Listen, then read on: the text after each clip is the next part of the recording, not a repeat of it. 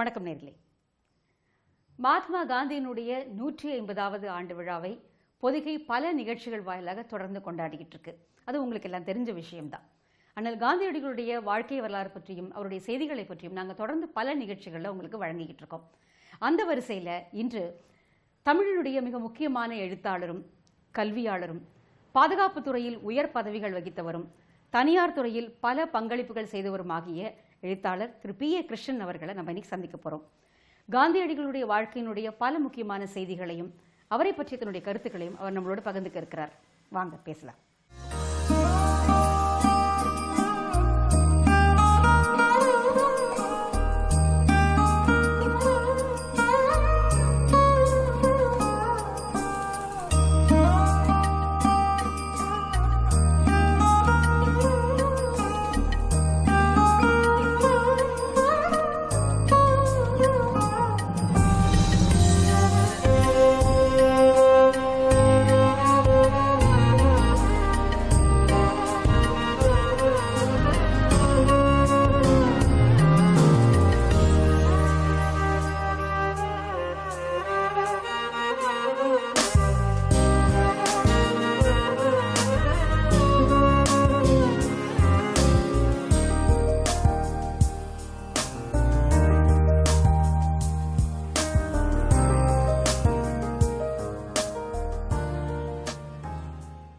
மகாத்மா காந்தியினுடைய நூற்றி ஐம்பதாவது ஆண்டு வருஷத்தும் போது அதை பற்றி தொடர்ந்து அவரை பற்றி தொடர்ந்து பேசிக்கூடிய உங்களை சந்திக்கிறதுல ரொம்ப மகிழ்ச்சி சார் வணக்கம்.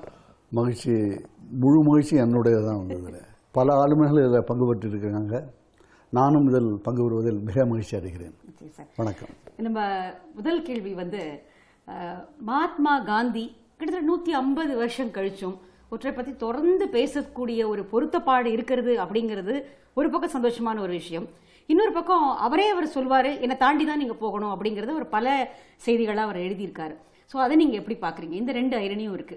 அதுக்கு முன்னால் நம்முடைய விடுதலை போராட்டத்தினுடைய பங்கு உலக வரலாற்றில் என்ன? மனிதகுல வரலாற்றில் என்ன என்பதை பற்றி நம்ம தெரிஞ்சுக்கணும்.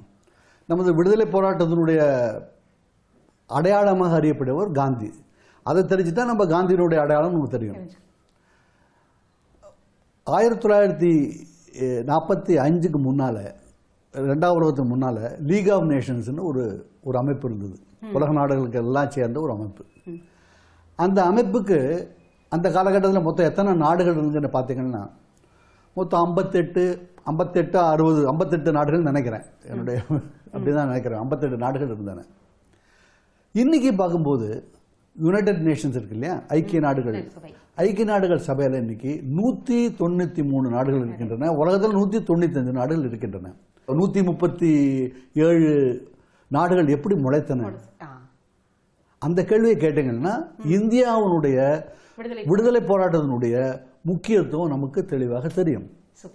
இந்தியாவினுடைய விடுதலை போராட்டம் தான் உலகத்தினுடைய எல்லா நாடுகளினுடைய அடிமைப்பட்டிருந்த நாடுகளினுடைய விடுதலை தாகத்துக்கு அதுதான் அதுக்கு தாகத்தை தணித்த அஹ், தனித்த அவங்க ஒரு போராட்டம் தான் இந்தியாவினுடைய விடுதலை போராட்டம். அதை நம்ம மறந்து நம்ம நமக்கே அது தெரியாது. நம்ம அதை பற்றி சொல்லவும் மாட்டோம். நமக்கு தெரியாது. நம்முடைய விடுதலை போராட்டத்தை பற்றி நமக்கே தெரியாமல் இருக்குது இதே ஒருத்தரும் சொல்ல மாட்டாங்க. இது எப்படி வந்தது? இது இந்த விடுதலை போராட்டம் வந்து எப்படி வந்தது பார்க்கும்போது ரெண்டு விஷயம். காந்தி ஏன் காந்தி வந்தாருன்னா காந்தி தான் அது எல்லாரும் சொல்லிருப்பாங்க. முன்னால வந்து அது மகாராஜா கிட்ட இருந்தது பணக்காரங்கிட்ட இருந்தது. அதை மக்கள்கிட்ட கொண்டு சேர்த்தவர் வந்து காந்தி தான் காந்தி தான் சொல்றாங்க வந்து. ஆனா மக்கள்கிட்ட கொண்டு சேர்க்கறது வந்து எப்படி சேர்த்தாரு? அது பார்க்கணும். அந்த மக்களுக்கும் அவருக்கும் உள்ள ஒரு தொடர்பு வந்து இல்லையா? அந்த ஒரு அந்த ஒரு மாயம் அந்த ஒரு மேஜிக் அந்த மேஜிக் வந்து அதுவும் உலக வரலாற்றிலேயே முதல் முதலாக நடந்த ஒன்று அந்த காலகட்டத்தில் யோசிச்சு பார்த்தீங்கன்னா அந்த காலகட்டத்தில் யாரெல்லாம் லீடர் இருந்தாங்க? லெனின் இருந்தார் ஸ்டாலின் இருந்தார் சர்ச்சில் இருந்தார் ரூசல் இருந்தார். இவங்க எல்லாருமே வந்து ஒரு அரசை சார்ந்தவங்க அல்லது ஒரு நாட்டை ஆண்டு கொண்டிருந்தவர்கள் எல்லாருமே வந்து. பதவியில் இருந்தவங்க வந்து.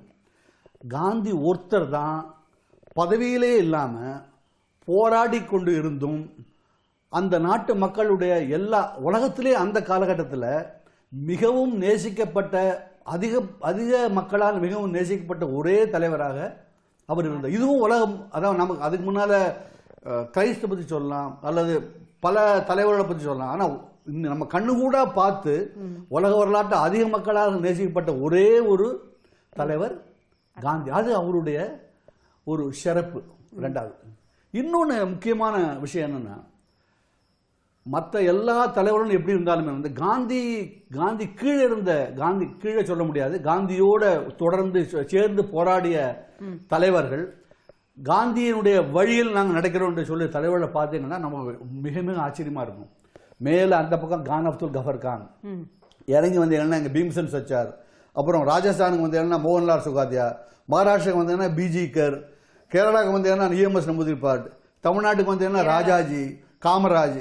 இங்கே போனால் பிரகாசம் அதுக்கு மேலே போனால் பிஜு பட்நாயக் அதுக்கு மேலே போனால் பிசி ராய் அதுக்கு மேலே போனால் கோபிநாத் பர்துலை அப்புறம் சுபாஷ் சந்திர போஸ் சர்தார் பட்டேல் கிருபலானி ஜெயபிரகாஷ் நாராயண் சொல்லி அடிக்கிட்டே போகலாம் இவங்க ஒவ்வொருத்தருமே வந்து ஹெவி வெயிட்ஸ் இவங்கெல்லாம் இறகு மாதிரி தலைவர்கள் இல்லை. தங்களுக்குள்ளே அவங்க தனித்தனியாக அவங்க ஜவஹர்லால் நேரு விட்டேன்னு வந்து. இவங்க தங்களுக்குள்ளே தனித்தனியான ஒரு தலைவர்கள் அல்ல அதே மாதிரி பெண்களும் முத முதல்ல பெண்களுக்கு வந்து சுதந்திர போராட்டத்தில் வந்து அதிக பங்கு பெற வைத்தது வந்து காந்தியினுடைய பங்களிப்பு அபாரமான பங்களிப்பு. அதனால எந்த விதத்தில் பார்த்தாலும் காந்தியினுடைய அந்த இந்த மூணு இந்தியா இத இந்த மூணு வந்து முக்கியமான விஷயம். நாலாவது என்னன்னா உலகத்தினுடைய எல்லா நாடுகளில் உள்ள தலைவர்களும் இவரை வாட்ச் பண்ணிருந்தாங்க நான் ஒரு ஒரு உதாரணம் சொல்றேன். சுபாஷ் சந்திர போஸ் அவர் வந்து இந்தியாவை விட்டு தப்பிச்சு ஜெர்மனிக்கு போறார்.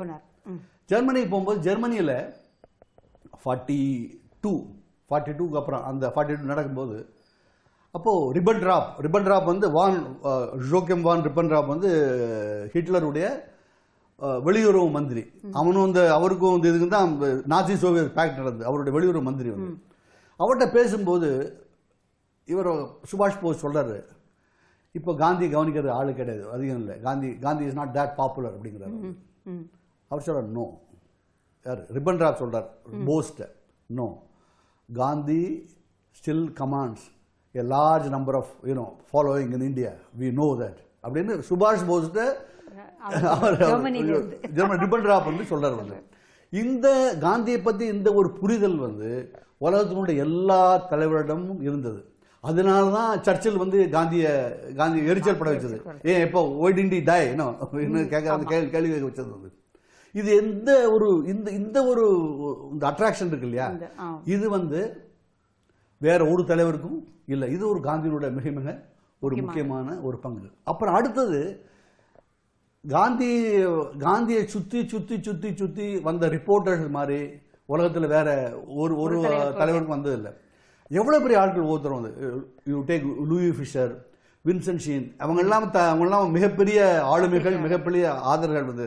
அப்புறம் ஷிரர் அப்புறம் மார்கரெட் ப்ரூக் ஒயிட் அப்புறம் Cartier Bresson photographer Cartier Bresson இவ எல்லாரும் வந்து இங்க வந்து இவரை வந்து காந்தியை பார்க்கணும் காந்தியோட பேசணும்னு எல்லாரும் வந்து வந்தாங்க.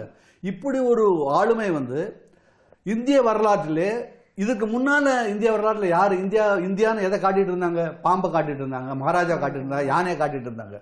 ஆனால் ஒரு ஆளை அதுவும் ஒரு ஆஃப் நேக்கட் ஃபக்கீர்னு சொல்கிற ஒரு ஒரு அரை ஆடை ஒரு ஒருவரை காட்டி உலகம் பூரா ஒரு அவரை நினைக்க வச்சது வந்து அது காந்தியினோட ஒரு பெருமை. இது வந்து நம்முடைய இது- இது மாதிரி ஒரு ஒரு ஒரு ஆளுமை வந்து ஆயிரம் ஆயிரம் ஆண்டுகளுக்கு ஒரு முறை தான் வரணும்னு எனக்கு எனக்கு அது சந்தேகமே கிடையாது. அது phenomenal. அது அதாவது when you think about it you know நம்ம we are amazed. Absolutely is is is such an amazing personality Gandhi வந்து. அவருடைய கொள்கைகள்லாம் வேற விட்டுருவோம் பட் as a personality அது எப்படி அட்ராக்ட் பண்ணார்? எவ்வளவு பேர்ல அட்ராக்ட் பண்றாரு பாரு வந்து. அதுக்கு முந்தின ஜெனரேஷன் அதுக்கு நான் சொல்றது தலைவரோட சிஆர் தாஸ் மோத்திலால் நேரு இவங்கெல்லாம் அவருக்கு முந்தின ஜெனரேஷன் லீடர்ஸ் வந்து. அவரும் இவர் பின்னால் வந்துட்டாங்க. எல்லாரும் இவர் இவர் பின்னால் வந்துட்டாங்க. காந்தி பின்னால் வந்துட்டாங்க. வந்து எவ்வளவு பிராக்டிஸ் சிஆர் தாஸ்லாம் எவ்வளவு பிராக்டிஸ் பண்ணிட்டு தூக்கி போட்டுட்டு காந்திக்கு பின்னால் வந்தாங்க. எப்படி வந்தாங்க வந்து? அந்த மேஜிக் வந்து அது அவர் ஒத்தட்ட தான் இருந்தது. காந்தி அந்த அந்த ஒரே ஒரு ஆட்கள் மாத்திரம் தான் அது இருந்தது. காந்தி எந்த வயதுல உங்களுக்கு நீங்க தொடர்ந்து அதை எழுதியிருக்கீங்க. உங்க அப்பா அதை பத்தி பேசுனதெல்லாம் எழுதியிருக்கீங்க. இதுல காந்தி எந்த வயதுல உங்க மனதுல பதிய ஆரம்பிச்சார்? அவருடைய கருத்துக்களை பற்றிய எண்ணங்கள் உங்களுக்கு எப்போ தோன்றியது சார் டூ டீப் இந்த மிஸ் ஆஃப் டைம் அது எந்த வயசுனாலும் இப்போ சொல்ல முடியாது.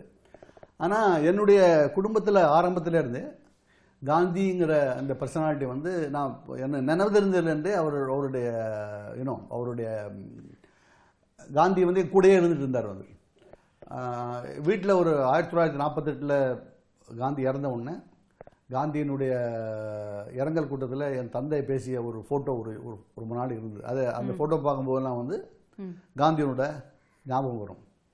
ஆனால் அதுக்கு முன்னால் அந்த காந்தியினுடைய மேஜிக் சொல்கிறேன் இல்லையா? அது அதை பற்றி ஒரு ஒரு ஒரு ஒரு அனெக்டோட் ஒரு சிறிய ஒரு ஒரு நிகழ்ச்சியை பற்றி சொல்லணும் என்னுடைய தந்தைக்கு வந்து அவர் எப்படி அறிமுகமானாருங்கிறது காந்தி எப்படி அறிமுகமானாருங்கிறது வந்து. ஆயிரத்தி தொள்ளாயிரத்தி இருபத்தி ஒன்று இருபத்தி ரெண்டு ஞாபகம் இயர் சரியா ஞாபகம் இல்லை எனக்கு வந்து. அப்போது காந்தி வந்து திருநெல் நாகர்கோவிலேருந்து வராரு.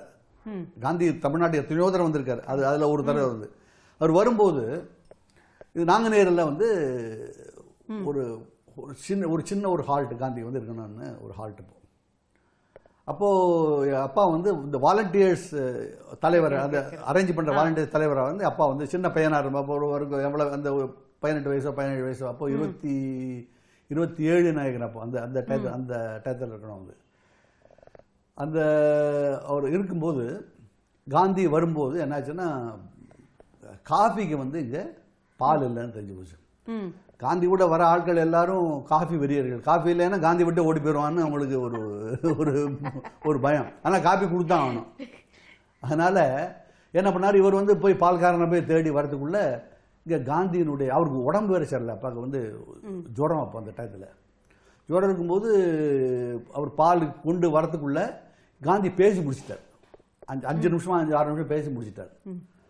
முடிச்ச உடனே இவருக்கு வந்து ரொம்ப வருத்தம் அவருக்கு என்ன அவர் கண்ணில் இருந்து தண்ணி அழுக வருது என்ன செய்யணும். அப்படி நிற்கும்போது அப்போ காந்தி வந்து கேட்டிருக்காரு அரேஞ்ச்மெண்ட்லாம் இவ்வளோ நல்லா இருக்கே இது யார் பண்ணிருக்கான்னு கேட்ட உடனே எங்க ஒரு பையன் இருக்காரு. உடனே அவர் வந்துட்டார். காந்தியை வந்து எந்த கிச்சன் எங்கேயும் காந்தியா வந்தார். வந்து இவரை தட்டி கொடுத்து ரொம்ப நல்லா பண்ணிருக்காரு சொல்லிட்டு போனார். அவர் சொன்னார் எங்கள் அப்பா வந்து அப்போ தான் நான் பார்த்தேன் அவரை. அதுக்கப்புறம் அவர் என்ன சொன்னாலும் வந்து அது மந்திரம் தான் அது வந்து எனக்கு வந்து ஒரு இது மாதிரி நான் ஒரு நிறைய பேர் மாதிரி சொல்லியிருக்காங்க வந்து. இது மாதிரி நிறைய அதாவது என்னுடைய நான் சின்ன பையனாக இருக்கும்போது எங்கள் வீட்டில் வர ஆட்கள் நிறைய பேர் வருவாங்க. வந்து நிறைய அவங்க நிறைய பேர் அது மாதிரி. எப்படி எப்படி எப்படி எப்படி காந்தி பார்த்தோம் எங்க பார்த்தோம் அங்க பார்த்தோம் இங்க பார்த்தோம் அப்படி இப்படி தான் சொல்லிருக்காங்க வந்து. எவ்வொரு ஒன் அதே மாதிரி ஸ்கில்டு அப்போ என்ன எங்க இருந்தோம்? அந்த டயத்தில் எப்படி அந்த நியூஸ் கிடைச்சது? அதுவும் நிறைய பேர் வந்து இது மாதிரி சொல்லியிருக்காங்க. அந்த அந்த காலகட்டத்தில் வந்து. அது வந்து ஒரு அதாவது ஒரு யுக புருஷங்கிறதுனால அவருடைய ஒவ்வொரு அவர் அதை தொட்டது அவர் இது பண்ணது எல்லாருமே வந்து எல்லாருக்கும் அது ஒரு நிலவில் ஆனால் அவர் எதிர் காந்திக்கு நேர் எதிராக இருந்தவர்களும் அதாவது காந்தியுடைய கொள்கையில மறுத்தவர்களும் அவர் மேல மிக மிக மரியாதை வச்சிருந்தாங்க. உதாரணம் என் டி வானவமலை எடுத்துங்க என் டி வானவமலை வந்து கம்யூனிஸ்ட் பார்ட்டியில் இருந்தார் வந்து. அவர் வந்து நாற்பத்தெட்டில் வந்து அவர் இருக்கும்போது நான் பாளையங்கோட்டில் காஃபி குடிச்சிட்டு இருந்தேன். காந்தி செத்து போனா சொன்னார் காந்தி செத்து சொன்ன உடனே எனக்கு ஒண்ணுமே ஓடல கையும் ஓடல காலும் ஓடல எனக்கு வந்து. எனக்கு கண்ணில் அப்படியே தர தரையா தண்ணி நான் இதுவரை அழுது எனக்கு அப்பா செத்து போன கூட அழுது கிடையாது வந்து. அப்படி எனக்கு அழுகு வந்தது. அப்படின்னு அவர் அவர் சொல்றாரு. அது மாதிரி நிறைய பாலவிநாயகம் இருந்தார். சிபிஎம் பாலவிநாயகம் இருக்கார் இல்லையா? அவரும் கதை கதையா அது மாதிரி சொல்லுவார் வந்து. நான் காந்தியை வந்து நான் முத முதல்ல காந்தியை வந்து நான் ப- தவறா நான் பேசினதே கிடையாது. முத முதல்ல ஒரே ஒரு தடவை பேசினது வந்து பகத்சிங்கினுடைய விடுதலை பகத்சிங்கினுடைய தூக்கு தண்டனை இருக்கும்போது காந்தி வந்து அதிகம் செய்யலைங்கிறத கொஞ்சம் கடுமையாக பேசினேன் அப்புறம் எனக்கு எங்களுக்கு தெரிஞ்சது அப்படி இல்லைங்கிறது வந்து. ஆனால் எங்களுக்கு மரியாதை என்னைக்கும் அவர் எங்களுக்கு மரியாதைக்குரிய தலைவராக தான் இருந்தார். அப்படின்னு நிறைய பேர் சொல்லிருக்காங்க மாதிரி. இது மாதிரி அது நிறைய பேர் அது மாதிரி சொல்லிருக்காங்க. காந்தியை பற்றி சோ ரொம்ப சின்ன வயசுல இருந்தே காந்தி உங்க மனசுக்குள்ள வந்து கொள்கைகள் தெரியாத போதே காந்திங்கிற யுகபுருஷர் மனசுல வந்து அமர்ந்துட்டார். அப்படிதான் அதை ஆமா. சொல்லணும். ஆமாம் இரண்டாவது வந்து ரொம்ப ரொம்ப இது ரொம்ப முக்கியமான ஒரு ஒரு ஒரு பாயிண்ட் வந்து. அதாவது உயர் ஜாதி இருக்கிறவனுக்கும் அது பணக்காரனாக இருக்கிறவன் வந்து மற்றவங்கள அதாவது தன்னை விட அவன் கீழா இருக்கு தன்னை விட கீழா இருக்கான்னு நினை- நினைச்சிட்டு இருக்கான் இல்லையா அவங்கள ட்ரீட் பண்ற விதம் இருக்கு இல்லையா அவங்கள வந்து அவங்க நடத்துற விதம் வந்து அது வந்து மோசமா நடத்தணுங்கிறதே வந்து இது நேச்சுரலாவே வரும் வந்து அது இயல்பாவே அவனுக்கு வரும். நான் த- பண்றது தப்புங்கிறதே அவனுக்கு தெரியாது. ம். இப்படிதான் காலங்காலங்காலமா நடந்து வந்துருக்கு வந்து நடந்தது இருக்கு இல்லையா? இது தப்புன்னு ஒரு அது தோண வச்சது இருக்கு இல்லையா? அது அந்த காந்தியினுடைய இன்ஃப்ளூயன்ஸ் அதாவது சின்ன அதை சின்ன வயசுலேருந்தே வந்து ஐயா ஒரு வீட்டில் ஒரு வேலை செய்ய வேலை செய்யறவங்க வந்து அவளுக்கு அவளுக்கே அவனை காப்பி கொடுக்கக்கூடாது அவளுக்கே நல்ல துணி கொடுக்கக்கூடாது இந்த கேள்வி கே அது கொடுக்குறோன்னு கொடுக்கல அது வேறு விஷயம். இந்த கேள்வியை கேட்க வைக்கிறது இல்லையா? அது வந்து அது அது காந்தியினுடைய காந்தி இருக்கிறனால தான் காந்தியினுடைய. சின்ன வயசுல இருந்தே அந்த அந்த ஒரு அந்த ஒரு எண்ணம் உங்க மனசுல தோண்டிட்டே இருக்கும் வந்து அது ஏன் நம்ம ஏன் நடக்குது இந்த கேள்வி கேட்க வச்சது வந்து அவர் தான் நிச்சயமா என்ன பொறுத்தவரையில். கண்டிப்பா. ஸோ நீங்க சொல்றதுபடி பார்க்கும்போது முக்கியமான பிரச்சனைகள்ல மனசாட்சியை தூண்டியவராக காந்தியை தான் நம்ம பார்க்க முடியும் அப்படின்னு சொல்லலாம் இல்லை அதாவது உடனே மாற மாட்டாங்க உத்தரவு வந்து. ஏன்னா எல்லா everyone is not a revolutionary கொஞ்சம் கொஞ்சம் கொஞ்சம் கொஞ்சம் கொஞ்சமாக தான் மாறும் அது சொசைட்டி அந்த மாதிரி தான் மாறும். கொஞ்சம் கொஞ்சம் அந்த மாற்றத்தினுடைய அந்த கேட்டலிஸ்ட் இருக்கு பாருங்க. அது வந்து அது காந்தி. காந்தி தான் அதனுடைய கிரியா ஓகே மாதிரி அதுதான் காந்தி தான் அதனுடைய நம்ம நம்ம நாட்டை பொறுத்தவரை அவர் தான் நான் என்று நான் நினைக்கிறேன். உண்மையில் ஆறு ஆயிரத்தி தொள்ளாயிரத்தி பதினஞ்சில் இங்கே இந்தியா வந்ததுலேருந்து அவருடைய இறுதி காலம் வரைக்கும் இந் காந்தி மிக செயலூக்கம் மிகுந்தவராக தான் இங்கே வந்து செயல்பட்டிருக்கார். ஒரு புத்தகத்தினுடைய தலைப்பில் காந்தியை வந்து it's a political saint was a unarmed prophet அப்படிங்கிற தலைப்பில் அவர் காந்தியை குறிப்பிடுறாரு. ஸோ அவரை வந்து நம்ம ஒரு செயிண்டாகவும் சொல்ல முடியாது. மறுக்க முடியாத இடத்துல வைக்கக்கூடிய ஒரு ப்ராஃபிட்டாகவும் அவரை பார்க்க முடியாது. காரணம் அவர் வந்து தொடர்ந்து மக்களோடு இயங்கியவராக செயலூக்கம் மிக்கவராக இருந்திருக்கார். ஸோ அந்த காந்தியன் ஆஸ்பெக்ட் நீங்க எப்படி பாக்குறீங்க சார் காந்தி வந்து திரும்ப திரும்ப திரும்ப திரும்ப சொல்றாரு வந்து. என்னுடைய என்னுடைய அவருடைய முக்கியமான எல்லாரும் சொல்றது வந்து என்னுடைய வாழ்க்கை தான் என்னுடைய செய்தி சொல்றாரு இல்லையா? அது என்ன செய்தி வாழ்க்கையில்? அவர் என்னைக்கா ஒரு நாள் வந்து சும்மா இருந்தே கிடையாது வந்து. ஏதாவது செய்துட்டே இருப்பார் எதாவது பற்றி யோசிச்சுட்டே தான் இருந்திருப்பார் வந்து. ஆனால் ஆரம்பத்திலேருந்து கடைசி வரையும் அவர் வந்து செயற்பாட்டில் தான் முக்கியமாக இருந்தாரே தவிர வேற அதாவது சுதந்திர போராட்டத்தில் வந்து முக்கியமான அஹ், கட்டங்கள் இருக்கு இல்லையா? அதாவது ஒத்துழையாமை இயக்கம் அப்புறம் சால் சத்தியாகிரகா அப்புறம் குவிட் இந்தியா மூவ்மெண்ட். அது மாதிரி தனித்தனி தனி அதாவது ஒரு இந்த மெயின் பாயிண்ட்ஸ் எல்லாம் இருக்குல்ல மைல் மெயின் மைல் கல்கள் இருக்கு இல்லையா? அதுக்கு இடையில உள்ள நாட்கள் என்ன பண்ணாங்க? அது அந்த கேள்வியை நம்ம கேட்கணும் இல்லையா. இடையில உள்ள நாள்ல என்ன பண்ணாங்க? அந்த இடையில உள்ள நாட்கள் எல்லாத்துலயுமே வந்து காந்தி வந்து மக்களோட சேர்ந்து மக்களுடைய பிரச்சனைகளை கேட்டு அதுக்கு எப்படி அதுக்கு அதனுடைய அதுக்கு தீர்வுகள் என்ன காணணுங்கிறத யோசிச்சுட்டு இருந்தார். இந்த முப்பது அந்த முப்பது வருஷம் அதை சேர்ந்தது ஜெயில இருக்கிற நாட்களை தவிர மீதி எல்லா நாளும் அவர் அவர் தான் செய்துட்டு இருந்தார். இன்னொன்று முக்கியமான ஒரு விஷயம் அது நம்ம மறந்துவிடுறோம் வந்து. காந்தி ஒருத்தர் தான் கக்கூஸை பற்றி பேசினவர். பெரிய தலைவர் பெரிய தலைவர்கள்ல வைஸ்ராட் மவுண்ட் பத்தி பேசின மவுண்ட் பேசிட்டு வந்த அவர் கக்கூஸை பத்தி பேசினவர். பின்னால இல்லையா? சாப்பாடு எப்படி இருக்கணும்னு பேசினவர். நம்ம வயரோட மூவ்மெண்ட் எப்படி இருக்குன்னு பேசினவர். சுத்தம் எப்படி இருக்கணும்னு பேசினவர். அவர் ஒருத்தர் தான் வந்து மக்களுடைய அடிப்படை பிரச்சனைகளை பத்தி யோசிச்சு முதல்ல இருந்து கடைசி வரை யோசிச்சுட்டு இருந்து அதை பத்தி பேசினவர் ஒரே ஒரு தலைவர் தான். வேற எந்த தலைவரை காட்டுங்க? கிடையவே கிடையாது. கண்டிப்பா இல்ல. கிடையவே கிடையாது. அதனால செயலூக்கங்கிறதுக்கு வந்து ஒரு பர்சனல் அந்த அந்த அதனுடைய அதனுடைய எம்பாடிமெண்ட் சொல்றது காந்தி தான் வந்து. கண்டிப்பா. அதாவது ஆக்ஷனுங்கிறது எம்பாடிமெண்ட்டே மகாத்மா காந்தி தான் ஸோ அவரை ஆக்ஷன் இல்லைன்னு சொல்றது எப்படி சொல்றான்னு தெரியல வந்து.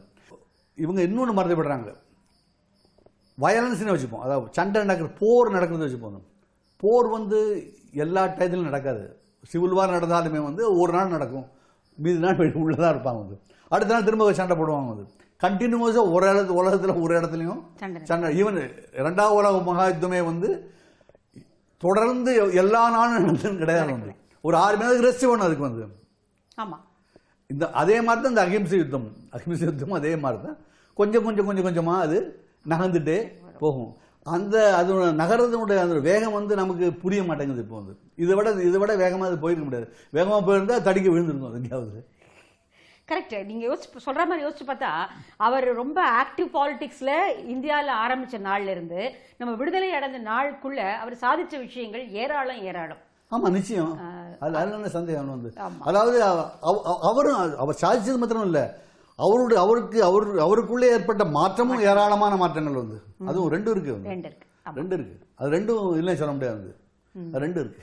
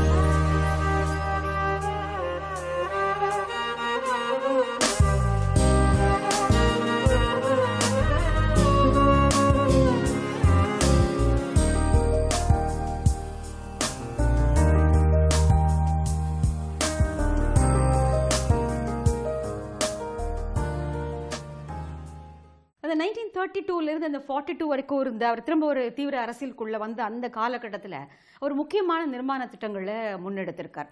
கல்வி சார்ந்து தீண்டாமை ஒழிப்பு சார்ந்து நிறைய பண்ணியிருக்கார் அந்த நிர்மாண திட்டங்களுடைய முக்கியத்துவத்தை நீங்க எப்படி பார்க்குறீங்க சார்? இப்போ நிச்சயம் சொல்லணும். நிர்மாண திட்டம்னு பார்த்தீங்கன்னா பதினெட்டு பாயிண்ட் இருக்கும். நிர்மாண திட்டம் வந்து அது முதல் பாயிண்ட் என்ன? இன்னைக்கு ரொம்ப முக்கியமானது. முதல் பாயிண்ட் வந்து கம்யூனல் யூனிட்டி ஆஹா. சூப்பர். அதான் முதல் பாயிண்ட் மத நல்லிணக்கம் தான் முதல் பாயிண்ட் ஒரு தேசத்தினுடைய நிர் தேசத்தை நிர்மாணம் செய்ய இந்தியா மாதிரி ஒரு நாட்டை நிர்மாணம் செய்ய வேண்டுமென்றால் அதற்கு மிக மிக தேவையானது மத நல்ல நல்லிணக்கம். அந்த டயத்தில் பாகிஸ்தான் பிரிஞ்சு போல பங்களாதேஷ் பிரிஞ்சு போல. இன்னைக்கும் அது உண்மை. ஏன்னா இன்னைக்கும் நம்முடைய நாட்டு நாட்டில் வந்து பல மதத்தினர்கள் இருக்கிறார்கள் அதனால மத நல்லிணக்கம் தான் முதல் பாயிண்ட் அதான். அது ரொம்ப ரொம்ப முக்கியமான அதை பார்த்தீங்கன்னா பதினெட்டு பாயிண்ட்ல முதல் பாயிண்ட் முதல் தான் அதில் அப்புறம் அது அந்த பதினெட்டு பாயிண்ட் சொல்லும்போது அதுவும் அதுவும் மக்களை சார்ந்தா இருக்கு பாருங்க. அவர் வந்து அவர் காந்தி வந்து அரசு அதாவது அரசை நடத்துறதுக்கு வந்து காந்தியினுடைய உதவி வந்து நமக்கு தேவையா இருந்திருக்காது வந்து. நிச்சயம் தேவையா இருந்திருக்காது. ஏன்னா அவருக்கு அதுக்கு சம்மந்தமே கிடையாது. ஏன்னா அவர் அரசுக்கு எதிராக இருக்க basically was an anarchist basically அவரோட பாப்புலர் ஓகே பேசிக்கலி அவர் அவர் வந்து ஒரு அதிகாரம்னா அதிகாரம்னா விலகி போறவர் அதிகாரத்தை வந்து கொஸ்டின் பண்றவர். அதனால அரசுக்கு பக்கத்திலே போக மாட்டார் வந்து அதனால அரசு சார்ந்த விஷயங்களை வந்து நம்ம காந்திகிட்ட எதிர்பார்க்கறது வந்து முடியவே முடியாது. அதாவது எப்படி பிளான் எப்படி பண்றது? அதெல்லாம் முடியாது. அவர் வந்து மக்களுக்கு எது தேவைங்கிறத வந்து அரசுக்கு முன்னால எடுத்து சொல்றவர். அது அவருடைய எல்லா திட்டங்களும் அதான் அப்படிதான் இருந்திருக்கு வந்து. என்னெல்லாம் செய்யணும் நீ வந்து? பெண்களுக்கு என்ன செய்யணும்? அப்புறம் நெய் தலையும் வந்து பதினெட்டு அதுவும் ஒன்று அப்புறம் அதில் பார்த்தீங்கன்னா ஒன்று நம்முடைய கிராமப்புற சுகாதாரத்தை பற்றி கிராம பொருளாதாரத்தை பற்றி ஹேண்டிகிராஃப்ட் பற்றி ஒரு நாலு நாலஞ்சு பாயிண்ட் இருக்கும். இருக்கு. அதுக்கப்புறம் லேபருக்கு இருக்கும். அப்புறம் லெப்பர்ஸ் எஸ் லெப்பர் ஒரு பாயிண்ட் அவர் வந்து நீ வந்து உன்னுடைய அவனை தள்ளி வைக்கிறான். இப்போ இப்போ லெப்பர்சி இல்லை நமக்கு தெரியாது. ஏன்னா மாடர்ன் மெடிசனால லெப்பர்சிலாம் போயிடுது. அந்த காலத்தில் நிறைய பேர் இருந்திருக்காங்க. லெப்பருக்கு வந்து தனியாக ஒரு இந்த பதினெட்டில் சொல்றாரு வந்து. அவங்கள ஒதுக்கக்கூடாது அவங்களுக்கு க- நீங்க தனியாக வச்சுக்கூடாது அவங்கள நீங்க பாதுகாத்துக்கணும். அதாவது அந்த எல்லா அதாவது இந்த கடையனுக்குங்கிற லாஸ் அன்டு த லாஸ் இருக்க. அது வரையும் அதான் அவர் கடைசி வரையும் அவர் வந்து எல்லாரையும் பற்றியும் நினைச்சிருக்காரு. அதுல சந்தேகமே கிடையாது. அதில் absolutely doubt about it. Super. அவர் செத்து போறதுக்கு முந்தின நாள் வந்து ஒரு லெட்டர் எழுதுறாரு. முந்தின நாள் அதுக்கு ஒரு- ரெண்டு நாள் இருபத்தெட்டு இருபது ஞாபகம் இல்லை இருபத்தெட்டு இருபத்தொம்போதோ ஜனவரியில். பாகிஸ்தான்ல இருந்து ஒரு ஒரு தலித் வராரு. இல்லையா? அவர் வந்து பாம்பேக்கு ஒரு பிஜேக்கு ஒரு லெட்டர் எழுதுறாரு வந்து. அந்த இவ்வளவு கஷ்டப்பட்டு இருக்கிற இந்த டயத்துலயும் வந்து ஒரு தனி மனிதனுக்கு வந்து கேட்டு ஒரு லெட்டர் எழுதுற அந்த ஒரு அந்த ஒரு மனம் இருக்கு இல்லையா அவருக்கு? அந்த அந்த அது அதாவது சா- அதாவது கடையானுக்கு இந்த லாஸ் அன்டு த லாஸ்ட் வந்து கவலைப்பட்டவர் வந்து அவர் ஒருத்தர் தான் அந்த நாட்டுல வந்து. காந்தியினுடைய நிர்மாண திட்டங்களில் அவருடைய பொருளாதார கொள்கை மிக முக்கியமான ஒரு இடம் வகிக்குது. அவர் தொடர்ந்து பொருளாதாரத்தை பத்தி பேசியிருக்காரு விவாதிச்சிருக்காரு. முக்கியமாக அந்த சார்லி சாப்ளினோடு நடந்த உரையாடலை சொல்லுவாங்க. பல பேர் அடிக்கடி அதை குறிப்பிட்டிருக்காங்க. I don't want a mass production I want a production by mass அப்படின்னு காந்தி சொன்னதா பல பேர் அதை குறிப்பிட்டு சொல்லியிருக்காங்க. ஸோ அவருடைய அந்த பொருளாதார கொள்கைகள் எப்படி பார்க்கப்பட்டது சார் அதாவது அது சரியானதா பொருந்தி வரதா இருந்து நீங்க நினைக்கிறீங்களா சார் இல்லை அவரோட விமர்சனம் செய்ததெல்லாம் சரிதான் நினைக்கிறேன் காந்தியினுடைய பொருளாதார கொள்கை வந்து பொருளாதார காந்தியினுடைய பொருளாதார கொள்கை வந்து ஆங்கிலத்தில் ஸ்கேலிங் அப் சொல்லுவாங்க. விரிவுபடுத்த முடியாது அப்படி சொல்லுவாங்க வந்து. அந்த ஸ்கேலிங் அப் பண்ணும்போது இந்த ப்ராப்ளம்லாம் வரும். அதாவது நம்ம என்ன நினைச்சாலும் வந்து உலகம் வந்து நம்ம எங்கே இருந்தாலுமே வந்து உலகம் வந்து அது இயங்கிக்கிட்டு தான் இருக்கு. அது வந்து போய்கிட்டு தான் இருக்கும் வந்து. நம்ம இந்த இடத்துல இருக்க முடியாது. அப்படி இருக்கும்போது காந்தியினுடைய அடிப்படை கொள்கைகள் இருக்கு இல்லையா? கிராமத்தினுடைய அதாவது அவருடைய அடிப்படை கொள்கைகள். அந்த பவர் வந்து கீழேந்து வரணும். கிராமத்துக்கு போய் முதல் முதல்ல அவன் சொல்றதை கேட்கணுங்கிறது வந்து அது எல்லாரும் ஒத்துரும். அதை அதை வந்து மறுதளிக்க முடியாது வந்து. அது ரொம்ப முக்கியமான ஒரு பாயிண்ட். அதான் டெமோக்ரஸி பரவலாக்கப்பட்ட அதிகாரம். அதான் அதான் டெமோக்ரஸி பரவலாக்கப்பட்டது வந்து டெமோக்ரஸி வந்து. மாநில சுயாட்சி இவங்க சொன்னாலுமே வந்து இவங்க என்ன சொல்றாங்க மாநில சுயாட்சினா நான் எல்லாத்தையும் வச்சுப்பேன் ஸ்டேட்ல கீழே ஒன்றும் கொடுக்க மாட்டான்னு சொல்றாங்க. இன்னைக்கு இன்னைக்கு வரையும் எலெக்ஷன் இப்போ தான் நடக்குதுங்க இல்லை எவ்வளோ நாள் கழிச்சுங்க பஞ்சாயத்து எலெக்ஷன் எப்போ நடக்குதுங்க வந்து? அதனால அந்த காந்தியினுடைய அந்த கொள்கை இருக்கு இல்லையா? அதாவது ஒரு கிராமப்புறத்தினுடைய மக்கள் வந்து தங்களுடைய விதியை கூடிய வரையில் தாங்கள் தான் நிர்ணயிக்க வேண்டும். அந்த கொள்கை வந்து மிக மிக சிறந்த கொள்கை. அதுதான் அடிப்படையான கொள்கையாக இருக்கணும் அது. அதை வந்து வயலேட் பண்ணக்கூடாது. அதை வயலேட் பண்ணனால தான் அதை வயலேட் பண்ண கூட இல்லை அதை கொண்டு வராதனால தான் ஏன்னா முன்னால் இல்லவே இல்லை. முன்னால் அவங்கள்ட்ட இப்போ அதிகாரமே இல்லை. இப்போ அதிகாரம் அதிகாரம் இருக்கிறது அதிகாரம் வந்து ஒரு ஒரு நிலையில் நின்று போச்சு. அது கீழே இறங்கி வரல அந்த அதிகாரம். இல்லை மாநில அளவிலோ அல்ல கலெக்டர் அளவிலோ அதிகாரம் வந்து நின்று போச்சு இன்னைக்கு வந்து. அது கீழே அது வரல. அது காந்தி வந்து கீழே வரணும்னு ஆரம்பத்துல சொல்லிட்டு இருந்தார். அது ரொம்ப முக்கியமான ஒரு ஒரு பாயிண்ட் அந்த அதை வந்து நம்ம மறந்து போயிட்டோம். இன்னைக்கு இந்தியாவுடைய இந்தியாவோட முன்னேற்றத்துக்கு தடங்கலா இருக்கிறது காரணமே அதுதான் வந்து. அந்த பரவலான அதிகாரம் வந்து கீழ்நிலை வரையும் போகணுங்கிறது. அது அது ரொம்ப முக்கியமான ஒரு பாயிண்ட்டுங்கிறது சந்தேகம் கிடையாது இது ஏன் நடக்கலைங்கிறது காரணம் வந்து வரலாற்று காரணங்கள் பல இருக்கு. ஏன்னா சோவியத் யூனியன் அந்த காலகட்டத்தில் மேலேருந்து டாப் டவுன் அப்ரோச் இருக்குல்ல நல்லா இருந்து வந்து. அது எடுத்து இவர் பண்ணார். இவருடைய இவருடைய அது தீர்க்க தரிசனம் காந்தியினுடைய தீர்க்க தரிசனம் இந்தியாவுக்கு வந்து நடக்காது. இந்தியாவுக்கு இந்தியா மக்கள் வந்து முன்னேறணும்னா அவங்க அவங்க என்ன சொல்றாங்கன்னு கேட்கணும். கேட்டேன் அவன் அவன் அது அப்புறம் ரெண்டாவது வந்து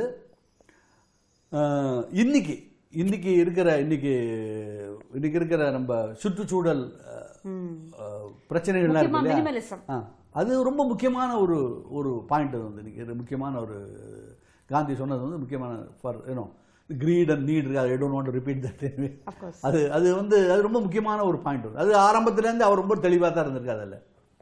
அவர் காந்தி வந்து அறிவியலுக்கு எகேன்ஸ்டா ஒன்றும் அதிகம் பேசல. அது முன்னால் அதாவது ஹிந்து சுவராஜ் விட்டுருங்க ஹிந்து சுவராஜ் வேற மாதிரி. அதுக்கு பின்னால் வரும்போது அவர் வந்து அறிவியல் வந்து மக்களுக்கு தேவைன்னா அது அறிவியல் அவர் அவர் அதை அறிவியலை அக்செப்ட் பண்ணிருக்காரு. தேவையான அளவு. ஐ நாட் அகைன்ஸ்ட் டெக்னாலஜினே சொல்லியிருக்காரு. நிறைய தடவை சொல்லிருக்காரு வந்து. நான் ஒரு தடவை நிறைய தடவை சொல்லிருக்காரு. சொல்லிருக்காரு yes yes said that anyway so but ஆனால் பொருளாதாரத்தை பற்றி எக்க எக்கனாமிக்ஸ் பற்றி அவருக்கு அவ்வளோ தூரம் அதிகம் புரிதல் இல்லைன்னு தான் என்னுடைய என்னுடைய தாழ்மையான ஒரு அபிப்பிராயம்.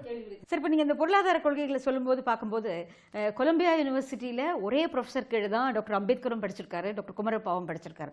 ஆனால் இந்தியா வந்த பிறகு அம்பேத்கருடைய பொருளாதார கொள்கைகள் வேறு மாதிரியாகவும் டாக்டர் குமரப்பா முழுக்க முழுக்க காந்தியத்தினுடைய பொருளாதார கொள்கைகளை செயல்படுத்துகிறவராக தான் இருந்திருக்கார். அப்படிங்கிறது வந்து ஒரு வரலாற்றில் ஒரு நகை முரணாவே அதை பார்க்க முடியுது அப்படின்னு தோணுது. அதை நீங்கள் எப்படி பார்க்குறீங்க? அதான் நான் சொன்னேன் நான் முன்னாலே சொன்னேன் குமரப்பாவோடது வந்து ஸ்கேலிங் தான் ப்ராப்ளங்க எல்லா இடத்துலையுமே வந்து. பார்க்கறது ரொம்ப ரொம்ப நல்லா இருக்கு. வந்து ரொம்ப ரொம்ப நல்லா ரொம்ப அது இது யாரும் இல்லைன்னு சொல்ல முடியும். வந்து அதாவது கிராமத்து மக்களுக்கு அங்கே அங்கேயே வந்து எல்லாம் நடக்கணும். எல்லாமே அவங்களோட தனக்கு வேண்டியதெல்லாம் அவங்களே ப்ரொடியூஸ் பண்ணுங்கிறது வந்து ரொம்ப ஒரு idealist way of looking at things. அப்படி நடந்தா வந்து எல்லாருக்கும் சந்தோஷமா தரணும் எனக்கும் சந்தோஷமா இருக்கும் உங்களுக்கு இருக்கும். ஆனால் அப்படி நடக்க முடியாது நடக்காது. அதான் உண்மை. இல்லையா? அந்த உண்மை அந்த உண்மைக்கு எதிர்த்தா தான் அதை வச்சு பார்க்க முடியும் நம்ம இல்லையா? கண்டிப்பாக கண்டிப்பாக அந்த உண்மை அது உண்மை இருக்கு இல்லையா? அதனால வேண்டாம் சொல்ல நான் வந்து அதாவது அதை அதை தள்ளணும்னு சொல்ல வந்து. அது தட் ஷுட் பி ஐடியல் அது அந்த அந்த ஐடியலுக்கு எப்போ போகிறதுங்கிறது தான் தெரியணும் வந்து. உலகம் வந்து எப்போ போகுது? இப்போ இன்னைக்கு இப்போ பாசிபிள் நினைக்கிறேன் டெக்னாலஜி தூரம் வளர்ந்ததுனால இப்போ நிச்சயம் அதாவது உலகத்தோடையும் சேர்ந்து இருக்கலாம் விலகியும் இருக்கலாம் இல்லையா? இப்போ நம்ம இந்த இந்த அறையில இருந்துட்டு உலகம் இப்போ எல்லாம் தெரியும் இல்லையா? நமக்கு முன்னால் அப்படி தெரியாது இல்லையா? ஒரு ஃபோனில் வந்து நம்ம பார்த்தா உலகத்தில் எல்லா இடத்துலையும் என்ன நடக்குன்னு நமக்கு தெரியும் இப்போ. அது ரெண்டும் இருக்க சான்ஸ் இப்போ வந்து அந்த அறிவியல் வந்து அந்த ஒரு ஒரு- சாத்தியத்தை நமக்கு கொடுத்துருக்கு வந்து ரொம்ப முக்கியமான பாயிண்ட் சார் அதாவது டெக்னாலஜியில இருந்து பின்னோக்கி பார்க்கப்பட்ட காந்தியடிகளுடைய கொள்கைகளை டெக்னாலஜியோட உதவியோட நிச்சயம் நிச்சயம் நிச்சயம். சாதி- நிச்சயம் சாதிக்க முடியும். நிச்சயம் சாதிக்கலாம் நம்ம கிராமத்தில் சாதிக்கலாம் நிச்சயம் சாதிக்கலாம். எல்லா இடத்துலையும் சாதிக்கலாம் சந்தேகமே கிடையாது. காந்தி மருத்துவத்தை பத்தி பல தகவல்களை பல விமர்சனங்களை முன் வச்சிருக்காரு. நீங்களும் தொடர்ந்து அதை வந்து மருத்துவம் சாடியும் எழுதியிருக்கீங்க. நிறைய உங்க கட்டுரைகளை நாங்கள் படிக்க முடியுது. அப்போ அந்த மருத்துவம் சார்ந்த காந்தியினுடைய கொள்கைகள் என்னவா இருந்திருக்கு? அது வந்து பின்பற்ற தகுந்து தான் நீங்க யோசிச்சிருக்கீங்களா?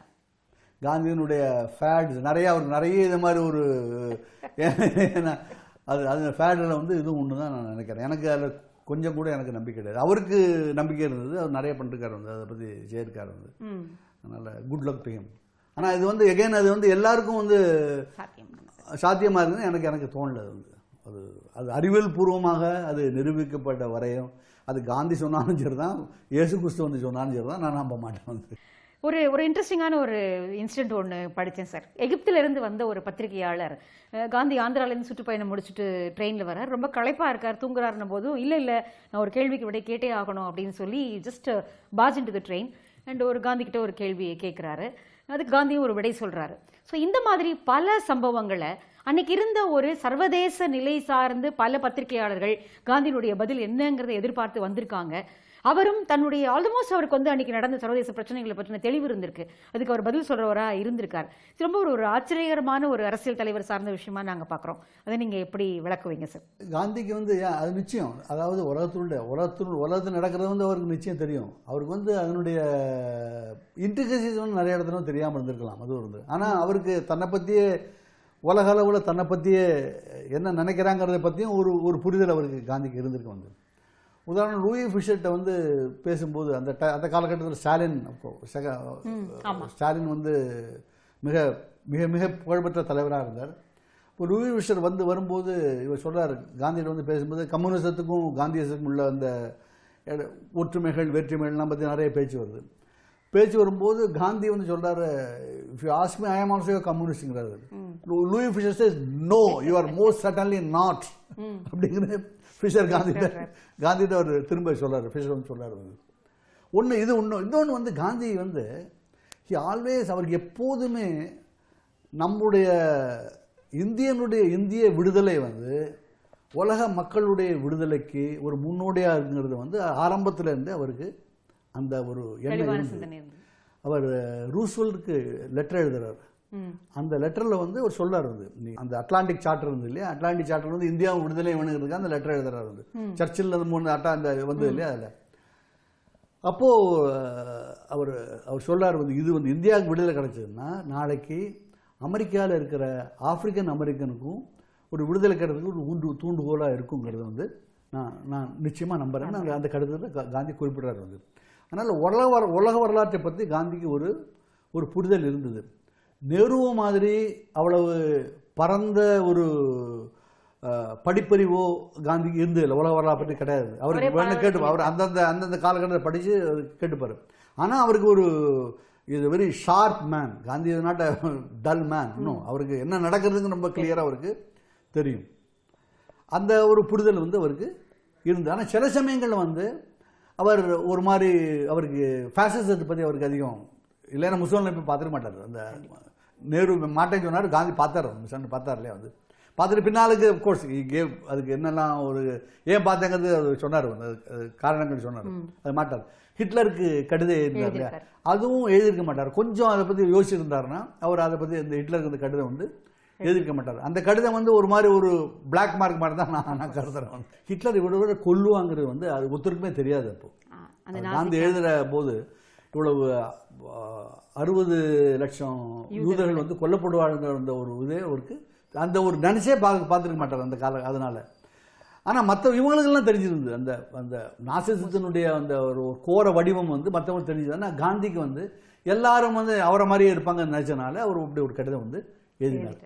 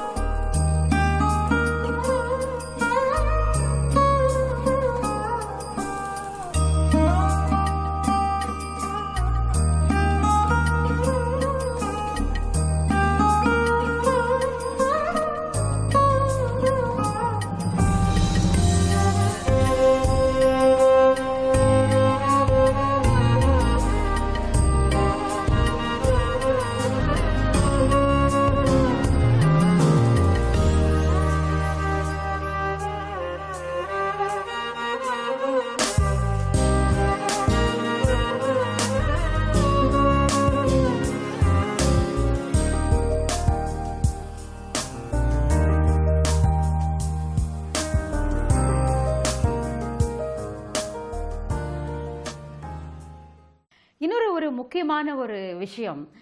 யாருக்காகெல்லாம் காந்தி உழைத்தாரோ எந்த சிறுபான்மையினருக்காக யாருக்காகெல்லாம் உழைத்தாரோ அவர்கள் எல்லாமே இன்னைக்கு அவரை மறுக்கிற ஒரு நிலை இன்னைக்கு இருக்கு நம்ம பார்க்க முடியுது. பல அவதூறுகளும் தொடர்ந்து அவர் மேலே சொல்லப்படுது. அவர் செய்த வேலைகளுக்காகவே அவர் அவதூறுகளை சுமப்பவராய் இன்னைக்கு இருக்கார். அப்படின்னும் போது அஹ், நீங்க அந்த இடத்துல எப்படி வந்து அந்த அவதூறுகளையும் காந்தியினுடைய செயல்களையும் பார்க்குறீங்க சார்? காந்தி எழுத்து பேசினவங்க யாரெல்லாம்னு நம்ம ஒரு பட்டியல் போடுவோம். டாக்டர் அம்பேத்கர் சாவர்கர் பெரியார் ஜின்னா. நாலு பேர் நாலு பேர் ம். இவங்க நாலு பேரும் வந்து இன்னைக்கு அவங்க இன்னைக்கு எப்படி எந்த வித எந்த விதத்தில் அவர் அணுகப்பட்டாலும் அந்த காலகட்டத்தில் அவங்க வந்து ஒரு செக்டேரியன் பாலிட்டிக்ஸ் தான் ரெப்ரசன்ட் பண்ணாங்க. ஒரு குழுவினுடைய அரசியலை தான் அவங்க ரெப்ரசன்ட் பண்ணாங்க.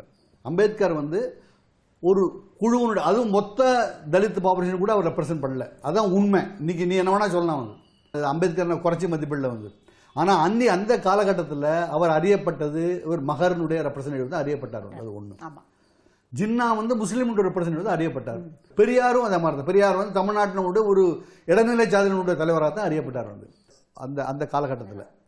அந்த காலகட்டத்தில் தலித்துகளை பற்றி பேசியது யாரு?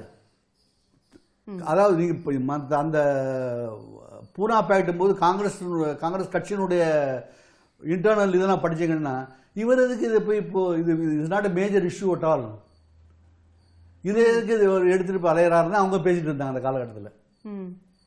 நம்பூதிரி பாட்டினுடைய புத்தகத்தை படிச்சு பாருங்க. அதில் அதில் இருக்குன்னு நினைக்கிறேன் வந்து. அவங்க வந்து தே டிட் even அண்டர்ஸ்டாண்ட் இவர் என்ன ப்ராப்ளங்கிறதே வந்து இது மேஜர் ப்ராப்ளம்னு அவங்க அவங்க நினைக்கவே இல்லை. ஆனா இவர் கரெக்டா அதை பிடிச்சார். காந்தி வந்து கரெக்டா அந்த அதை அந்த பாயிண்ட பிடிச்சார். இது வந்து தனியா இருந்தா அது சரிப்பட்டு வராது. தனியா இருந்து வச்சிருந்தாலுமே இப்ப பாகிஸ்தான்ல தனியா இருந்த என்ன என்ன- நடந்தது? ஒன்றும் நடக்கலையே வந்து செப்பரேட் அலிட்டட் பாகிஸ்தான்ல இருந்தது இல்லையா? ஒன்று செப்பரேட் அலிட்டட் இருந்ததுனால தான் பாகிஸ்தான் பிரிஞ்சு போச்சு. ஆமா. செப்பரேட் டெரிட்டரி இல்லாமல் இருந்தால் பாகிஸ்தான் பிரிஞ்சு போக வாய்ப்பு வந்து கம்மியாக இருக்கும். அப்படியும் பிரிஞ்சு போயிருக்கலாம். ஆனால் வாய்ப்பு கம்மியாக இருக்க அதுக்கு வாய்ப்பு நிச்சயம் கம்மியாக தான் இருந்திருக்கும் வந்து. இல்லையா? ஆமா. சோ அந்த தீர்க்க தரிசனம் அவருக்கு இருந்தது. அவருக்கு அவருக்கு அதனால தான் இல்லை சொன்னார். திரும்ப திரும்ப அதான் சொன்னார் வந்து. நீ வந்து நீ ஹிந்து ஃபோல்டாக நீ வந்து இருக்கணும். நீ இந்து ஃபோல்டா இன்னைக்குமே வந்து இவ்வளவு தூரம் நடந்தும் தொண்ணூறு பர்சன்ட் தொண்ணூறு சதவீத தலித் மக்கள் வந்து தங்களை இந்துவில் தான் நம்புறாங்க. இல்லையா? நீங்க என்ன சொன்னாலுமே வந்து பப்ளிசிட்டி சொன்னாலுமே வந்து வெளியில போனா ஒருத்தரும் போகலையே. புத்தி புத்திசா எவ்வளவு பேர் ஆயிருக்காங்க? மகாராஷ்டிரா மட்டும் தான் புத்திசா ஆயிருக்காங்க வந்து. இல்லையா? தலித் மக்களுமே வந்து தங்களை இந்துக்கள் தான் நம்புறாங்க. அது உண்மை. இன்னைக்கு உண்மை அது. கண்டிப்பா. இல்லையா? அப்படி இருக்கும்போது அவருக்காக காந்தி வந்து பேசினார். இன்னைக்கு நீங்க அதாவது நீங்க தலித்தனுடைய நிலைப்பாட்டில இருந்து காந்தியை வந்து கிரிட்டிசைஸ் பண்றது என்னால் ஒண்ணு நான் தலித் இல்லை எனக்கு தெரியாது. நீங்க வந்து என்ன வேணா கிரிட்டிசைஸ் பண்ணா அது உங்களுக்கு உரிமை இருக்கு. காந்தி வந்து உரிமை இருக்கு. நான் வந்து நான் பேச நான் எப்படி பேசுவேன்னா நான் எந்த இடத்துல இருக்கேனோ அந்த இடத்துல இருந்து என்னால பேச முடியும். அந்த இடத்துல இருந்து எனக்கு பார்க்கும்போது காந்தி வந்து அவருடைய அவர் காந்தி வந்து தலித்தாக முடியாது அவர் சொல்லியிருக்காரு நான் வந்து அடுத்த ஜென்மத்தில் நான் இதாக தான் பிறப்பேன்னு சொல்லியிருக்காரு. நான் இப்பவுமே அப்படிதான் நினைக்கிறேன்னு சொல்லியிருக்காரு. ஆனா அவர் என்ன சொன்னாலுமே வந்து அவருடைய அவருடைய பொசிஷன் வந்து தலிதரோட பொசிஷன் இல்லை. அதான் உண்மை. உண்மை. இல்லையா? அதனால அவர் என்ன சொன்னாலும் அவர் அவரை நம்மளால விமர்சனம் செய்ய முடியும். அத- அதாவது தலித்தர்கள் விமர்சனம் செய்ய முடியும். அது அவங்களுடைய உரிமை. காந்தி மேல வைக்கப்படக்கூடிய இன்னொரு முக்கியமான இன்றைய அளவில் மிகப்பெரிய அளவில் வைக்கப்படுற குற்றச்சாட்டுன்னு பார்த்தீங்கன்னா அவர் வந்து இந்து அப்படிங்கிற அந்த சமயம் சார்ந்த சொல்லாடலை அரசியலில் புகுத்தியரில் முக்கியமானவர் அவ தான் இருக்காரு. அதுதான் பல பிரச்சனைகளுக்கு காரணமாக இருந்தது பின்னாடி அப்படிங்கிற ஒரு குற்றச்சாட்டு அவர் மேலே வைக்கப்படுது. அதை நீங்கள் எப்படி எடுத்துக்கிறீங்க? அது காந்தியினுடைய அந்த வழிமுறை எப்படி இருந்து நீங்கள் யோசிக்கிறீங்க சார்?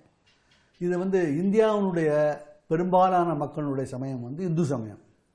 சில மேதைகள் வந்து இந்த இந்து மதமே வந்து புதிதாக கண்டுபிடிக்கப்பட்ட மதம்னு சொல்றாங்க வந்து. அது எந்த புதிதாக கண்டுபிடித்ததோ இல்லை முன்னால் இருந்தோ அதை பற்றி தெரியாது. இன்னைக்கு இந்தியாவில் இருக்கிற மக்கள் காந்தி காலத்திலும் இந்தியாவில் இருக்கிற மக்கள் எல்லாரும் தங்களை இந்துக்களாக தான் பெரும்பாலான மக்கள் தங்கள் இந்துக்களாக தான் கருதி கொண்டிருந்தார்கள். அந்த மதத்தை பற்றி பேசும்போது காந்தி வந்து இது எக்ஸ் மதம் ஒய் மதம் சொல்ல முடியாது. இந்து மதம் தான் சொல்ல முடியும். வேற வழி கிடையாது காந்திக்கு.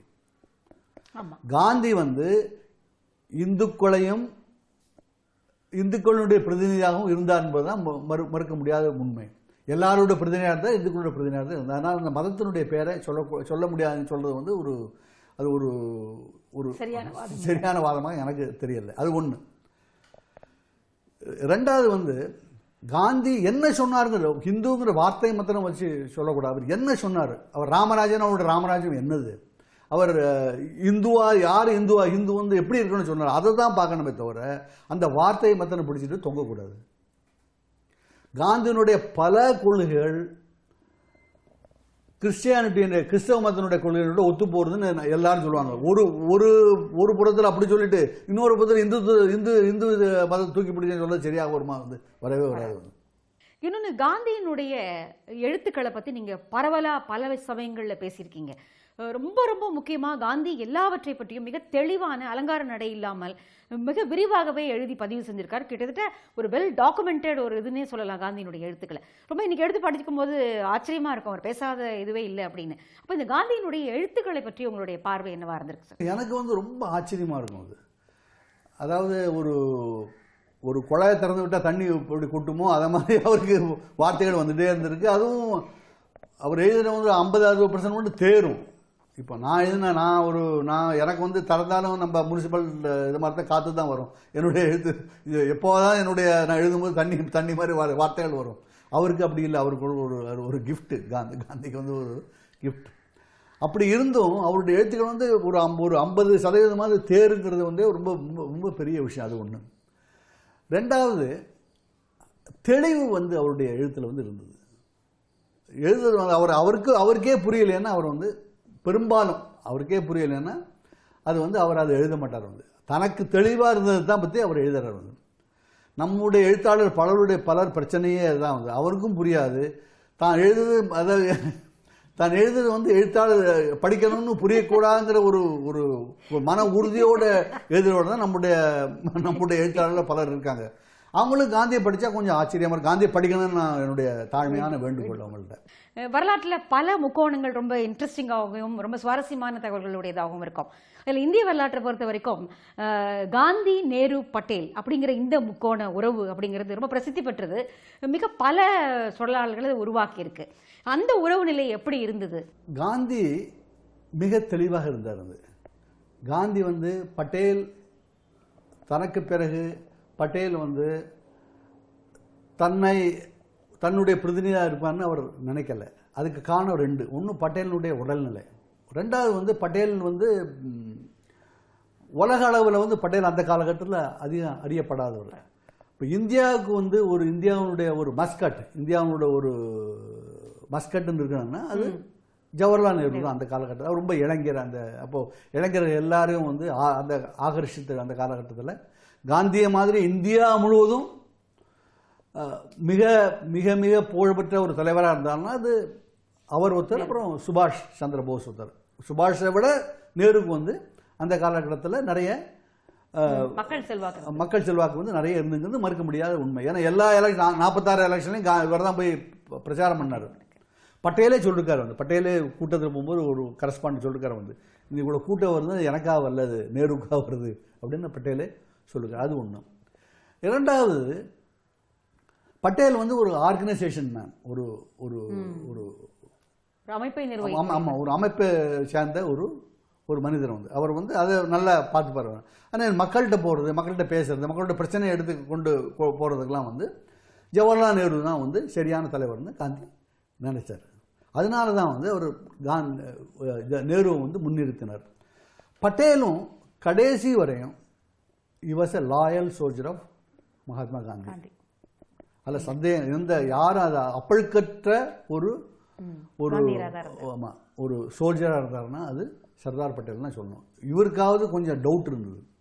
நேருக்காவது நிறைய செல்ஃப் டவுட் இருந்தது. நம்ம பாட்டு சரியா இருக்குமோ நாம் காந்தியை நாம் ஃபாலோ பண்ணுறோம் சரியா இருக்குமோ அந்த டவுட் இருந்தது. அவருக்கு அந்த அந்த சந்தேகம் இருந்ததே இல்லை. காந்தி என்ன சொன்னாரோ அதை கண்ணை மூடிட்டு ஃபாலோ பண்ணுறவரில் முதல் முதல் முதன்மையாக இருந்தவர் வந்து சர்தார் பட்டேல். அதில் சந்தேகமே கிடையாது வந்து. அந்த ரிலேஷன்ஷிப் இல்லை பட்டேல் காந்தி ரிலேஷன்ஷிப் இருக்குல்ல அது ஒரு ரொம்ப முக்கியமான ஒரு விஷயம் சொல்கிறேன் பட்டேலுடைய பர்த்டே வருது. பர்த்டே வந்த உடனே பேசிட்டு இருக்கார். பேசிட்டு இருக்கும்போது மற்ற அரசியல் ரொம்ப காரசனாக பேசிட்டு இருக்காரு. பட்டேல் போயிடுறார் ம். போன உடனே காந்தி ஒரு லெட்டர் எழுதுறாரு படிச்சிருக்கீங்களா? அந்த லெட்டரில் வந்து சொல்றாரு வந்து இது உன்னுடைய பர்த்டே எனக்கு அது கூட மறந்து போயிடுச்சு. அது அது கூட எனக்கு பிறந்தாங்கிறதே நான் மறந்து போயிடுது. நம்ம இவ்வளவு அவ்வளோ மோசமான நிலையை நம்ம வந்துட்டோம். எனக்கு ரொம்ப வருத்தப்பட்டு ஒரு கடிதம் ஒன்று எழுதுவார். காந்தி வந்து எழுதியிருக்காரு பட்டேலுக்கு வந்து. இது நேருக்கு டெஃபினட் நடக்காது. ஏன்னா நேருவோட படுத்துகிற உலகம் மற்ற எல்லாரும் தெரிஞ்சு. பட்டேல் வந்து பின்னால் இருக்கிறவர் வந்து. அதாவது இந்த 14th நவம்பர் வந்து அந்த காலகட்டத்தில் எல்லாருக்கும் தெரிஞ்ச இப்போ நேருக்கு வந்து டெஃபினட்டாக வாழ்த்து சொல்லிப்பார். அப்புறம் நேரு வந்து காந்தி வந்து நேரு வந்து அவர் காந்தி வாழ்த்து சொல்லலைன்னா அவர் கோவிச்சுட்டு பின்னால் சின்ன குழந்தை மாதிரி அவர் வருத்தப்படுவார்னு அவருக்கு தெரியும். பட்டேல் வந்து அப்படி பட வருத்தப்பட மாட்டாருன்றது காந்திக்கு தெரியும். அந்த பர்சனாலிட்டி வந்து கரெக்டாக அசஸ் பண்ணி. வச்சிருக்காரு. அது ஒன்று ரெண்டாவது மூணாவது வந்து இந்த காந்தியினுடைய என்னதான் தகராறு இருந்தாலும் காந்தி நேரு பட்டேல் வந்து என்னதான் தகராறு இருந்தாலும் நான் ரிசைன் பண்ணுறேன்னு சொன்னார். அந்த அதுதான் போய் காந்தி போய் கேட்குறாரு இல்லையா? இருந்தாலும் ஏன் காந்தி தானே ரிசைன் பண்ணிக்கலாம்? காந்தி ஏன் போறாரு வந்து? ரிசைன் பண்ணனா ஏன் அவர்கிட்ட போய் ஏன் கேட்கணும்? அவ்வளோ தூரம் உங்கள் சண்டை இருந்ததுன்னா அவர்கிட்ட போய் கேட்கணும் அது அவருடைய ஏன்னா அவர் சொன்னால் சரியா இருக்கும். அந்த ஒரு அந்த ஒரு நம்பிக்கை கடைசி வரையும் பட்டேலுக்கு இருந்தது. நேருக்கு நேருக்கும் இருந்தது. என்னதான் இந்த என்னதான் கருத்து வேறுபாடு இருந்தாலும் காந்தி சொல்வதுதான் சரியா இருக்கும்.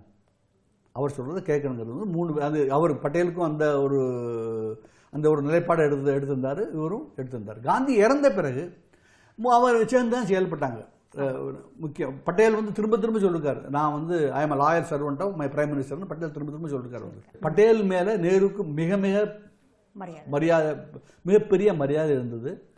பட்டேலுக்கும் நேரு மேல ஒரு அன்பு எல்லாத்தையும் இந்த நேரு நேருவை பத்தி அவருக்கு நிறைய அபிப்பிராயம் கருத்து வேறுபாடு இருந்தாலும் வந்து நேரு மேல அவருக்கு மாறாத அன்பு இருந்தது. அதுதான் காந்தி அது காந்தியினுடைய சிஷ்யனுங்கிறது வந்து அது ஒரு முக்கியமான ஒரு விஷயம். இந்த ஒரு வெறுப்புங்கிறது பார்த்தீங்களா? அந்த வெறுப்பு இருக்கு இல்லையா? இந்த வெறுப்புங்கிறது வந்து இருக்கவே இருக்காது ஒத்துருக்கு இருக்காது. ரொம்ப ரொம்ப வெறுப்பு. அதாவது அவருடைய காந்தியினுடைய அணுக்க தொண்டர்கள் இருக்காங்க பாருங்க.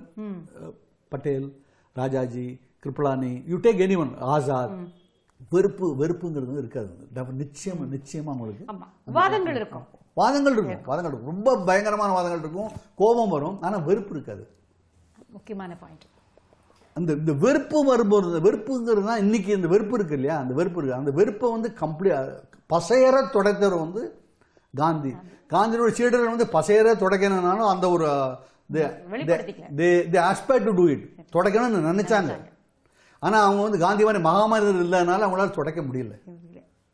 அதான் அதான். போஸ் எடுத்துங்க போஸ் வந்து இவ்வளவு சத்தம் போட்டும் இவ்வளவு சண்டை போட்டும். அங்க போய் ஃபாதர் ஆஃப் நேஷன் தான் அட்ரஸ் பண்றாரு. அங்கே லெட்டர் போடுறாரு. ஆமா. அட்ரஸ் பண்றாரு. காந்தி ஃபாதர் ஆஃப் நேஷன் தான். இது வந்து என்னுடைய ஆர்மி வந்து உனக்கு தான். இஸ் டெடிகேட்டட் ஹிம்ங்கிறார் வந்து. குட்டி டேம் நடந்த உடனே அவர். ஃபாதர் ஆஃப் சொல்றாரு வந்து. ஒரு பிரிகேட் வந்து Gandhi brigade Gandhi brigade Nehru brigade Azad brigade தான் வச்சிருந்தாரு வந்து அதனால எங்க இருந்தாலும் வந்து இந்த அன்பு இருக்கு இல்லையா? இந்த ஒரு இந்த ஒரு கமரடரி நாங்களே சொல்லுவாங்க வந்து. இந்த ஒரு இந்த ஒரு இணையா ஒரு பிரிக்க முடியாத நட்பு இருக்கு வந்து. அது காந்தியினுடைய மாயம் அது காந்தியினுடைய மேஜிக் அது வந்து. நீங்கள் சொன்னது ரொம்ப ரொம்ப ஒரு அழகான ஒரு விஷயம் சார். எப்போவுமே அவர் வந்து ஒரு அந்த எதிர்த்தரப்பை எதிர்த்தரப்பாக நினைக்காமையே ஒரு விஷயத்தை அவர் சாத்தியப்படுத்தியிருந்தார். இதில் அந்த அரசியல் சார்ந்த விழுமியங்களை அவரே கட்டமைச்சு ஏற்கனவே இருந்திருக்கலாம் பலதும் இருந்திருக்கலாம். ஆனாலும் அரசியலில் சில விழுமியங்களை கடை கண்டிப்பாக கடைபிடிக்க வேண்டும் அப்படிங்கிற ஒரு கோட்பாடை மிக உறுதியாக செயல்படுத்தியவராக நம்ம காந்தியை தான் பார்க்க முடியுது. எனக்கும் ஒரு ஒரு உதாரணமாக தான் அவர் இருக்கார். அந்த விஷயங்களை அவர் எப்படி சாத்தியப்படுத்தினார்? அது நிச்சயம். அவர் காந்தி செய்தாங்கல்ல ஒரு அது நிறைய பேர் அதுக்கு முன்னாலேயும் அத காந்தி வந்து கோகலேட்டு அந்த அந்த பண்பை கத்துக்கிட்டாரு இல்லையா? அது அந்த எப்படி உரையாடணும் எப்படி பேசணுங்கிற பண்பை வந்து அவர்கிட்ட கத்துட்டாலும் காந்தி வந்து அது விரிவுபடுத்தினார். அவருடைய காலகட்டத்தில் விரிவுபடுத்தினார் வந்து. நம்மளுடைய இந்தியாவோட அதாவது ஒரு துரதிருஷ்டம் என்னன்னா காங்கிரஸ் கட்சியில் இருந்தவங்க வந்து அதை வந்து கடைப்பிடிக்க மறந்து போயிட்டாங்க. காந்தி காலத்திலே நைன்டீன் முப்பத்தேழு எலெக்ஷன் நடக்கும்போது நிறைய பேர் மறந்து போயிட்டாங்க. ச- நிறைய பேர் சண்டை போட்டாங்க மறந்து போயிட்டாங்க. காந்தியே வந்து போஸ் கூட அந்த அந்த சண்டை நடக்கும்போது அந்த அந்த அந்த சண்டை சண்டை நடக்கும்போது காந்தியே அவருடைய அந்த அந்த ஒரு பெடஸ்டல் இருந்தார் இல்லையா? அதுல இருந்து கொஞ்சம் கீழே இறங்கிட்டான்னு தான் நான் நினைக்கிறேன். நேருல இறங்கல. ஆனா காந்தி காந்தி காந்தி இறங்கிட்டான்னு நான் நினைக்கிறேன் வந்து. பட்டேல் கூட இந்த சாரி போஸ் கூட. உண்ட. அந்த இன்னும் காந்தி வந்து இன்னும் கொஞ்சம் காந்தியா இருந்திருக்கலாம் மகாத்மாவா இருந்திருக்கலாம் தான் என்னுடைய அபிப்பிராயம். அவருக்கே அவ்வளவு பெரிய ஒரு ஆளுமைக்கு ஒரு ஒரு சிறிய சறுக்கல் நிகழ்ந்து தான் நான் நினைக்கிறேன். அந்த அந்த நேருவுக்கு நேரு கிடையாது. ஆனா நேருவோட துரதிருஷ்டம் போஸ் வந்து நேருவை தான் திட்டிட்டு இருந்தார். காந்தி எதையும் திட்டல. அந்த காலகட்டத்தில் போஸ் வந்து நேரு தான் ஒரு நாள் தான் இது நடந்தது அப்படின்னு அவர் சொல்லாமல் வந்து அவர் சொல்லி சொல்லாமல் நேரே சொல்லியிருக்காரு அவர் சொல்லாமல் பத்திரமல்ல அப்படி ஆனா நேரு திரும்ப திரும்ப காந்திக்கு எழுதுறாரு. நீங்க வந்து if you if you really want you know you can be pleasant to him you know you can you can you know you can be nice திரும்ப திரும்ப எழுதிருக்காரு அவர் எழுதுறாங்க காந்தி அதுக்கு பதிலே சொல்ல வந்து அதுக்கு. அதுக்கு காந்தி பதிலே சொல்ல. ஆனால் அதுக்கு ரீசன் இருந்தது காரணம் இருந்தது. அது காரணம் வந்து அரசியல் காரணங்கள் முக்கியமான அரசியல் காரணங்கள் இருந்தது ஏன்னா இவருடைய போஸ் போற டைரக்ஷன் வந்து அவருடைய அது சரியில்லைங்கிறது வந்து காந்தி மிக மிக தெளிவாக அறிந்தது. அறிந்ததுனால ஆமா உணர்த்திருச்சு. ஆமா அது கிளீனா தெரிஞ்சது. வரலாறு ப்ரூவ் பண்றது வந்து அது ப்ரூவ் பண்றது அது அது காங்கிரஸ் கட்சியினுடைய கொள்கைக்கு நேர் மாறாக போறாங்கிறது வந்து ரொம்ப தெளிவா இருந்ததுனால அவர் இருந்தார். அவர் அது அரசியலுக்காக அவர் நிச்சயம் செய்தார். அது இன்னும் கொஞ்சம் இன்னும் கொஞ்சம் இன்னும் கொஞ்சம் செய்திருக்கலாம் வந்து இல்லையா? பெருந்தன்மை காந்தியத்தோட செய்திருக்கலாம் தான் என்னுடைய என்னுடைய பார்வை. இன்றைய காலகட்டத்திலும் இந்தியாவினுடைய பல பிரச்சனைகள் முன்னெடுத்து வரும்பொழுது காந்தி முக்கியமானவராக விவாதிக்கப்படுறாரு ஸோ இப்போ காந்தியத்தினுடைய தேவை தொடர்ந்து இந்தியாவினுடைய பல விஷயங்களில் தேவைப்படுது அப்படின்னும் போது அடுத்து வரக்கூடிய காலகட்டங்களில் இந்தியா தன்னை எப்படி காந்தியத்துக்குள்ள சுவீகரிச்சுக்க முடியும்னு நீங்க நினைக்கிறீங்க? அதாவது Gandhi he speaks with the voice of tomorrow நாளையனுடைய குரல் தான் அவர் இன்னைக்கு பேசிட்டு இருக்காரு அதனால அவர் வந்து காலாவதி ஆகவே மாட்டார். மனித குணம் இருக்கிற வரையும் காந்தியினோட குரல் கேட்டுக்கிட்டே தான் இருக்கும். மனித குணம் இருக்கிற வரையும் மக்கள் போராடிக்கிட்டே தான் இருப்பாங்க. ஏதாவது பிரச்சனை வந்துக்கிட்டே தான் இருக்கும் போராடிக்கிட்டே தான் இருப்பாங்க. போராடும் போதெல்லாம் வந்து எப்படி போராட வேண்டும் என்ற கேள்வி எழுந்து கொண்டே இருக்கும். எப்படி போராட வேண்டும் என்ற கேள்வி எழும்போதெல்லாம் காந்திய வழி என்று ஒன்று இருக்கிறதுங்கிற அந்த ஒரு அந்த ஒரு வழியும் அவங்களுக்கு தெரியும். அந்த அப்படி இருக்கும்போது காந்தி வந்து என்னைக்குமே மனித குணம் இருக்கிற வரையும் நினைக்கப்படுவார் என்பது தான் உண்மை. மிக அருமையா அஹ், காந்தி பத்தின ஒரு ஒரு பரவலான ஒரு பார்வையையும் அவருடைய சில அவர்கிட்டயே இருந்த சில இடர்பாடுகளையும் எங்கெல்லாம் காந்தி உயர்ந்து நிற்கிறார்? எங்கே தன்னுடைய இடத்துலேருந்து காந்தியத்திலேருந்து அவரே இறங்கிட்டார் அப்படிங்கறத பற்றியும் எப்போவுமே இந்தியாவினுடைய இந்தியா மட்டுமல்ல உலகம் முழுக்க விடுதலை கோரக்கூடிய மக்கள் போராடும் போதெல்லாம் அங்கே காந்தியம் என்கிற தத்துவம் இன்னும் உயிர்ப்போடு எப்போவுமே இருக்கும் அப்படிங்கிறத பற்றியும் எங்கள் புதிய நேர்களோட இந்த காந்தி நிகழ்ச்சி சார்ந்து பகிர்ந்துக்கிட்டதில் ரொம்ப மகிழ்ச்சி சார். நன்றி வணக்கம். ரொம்ப நன்றி. வணக்கம்.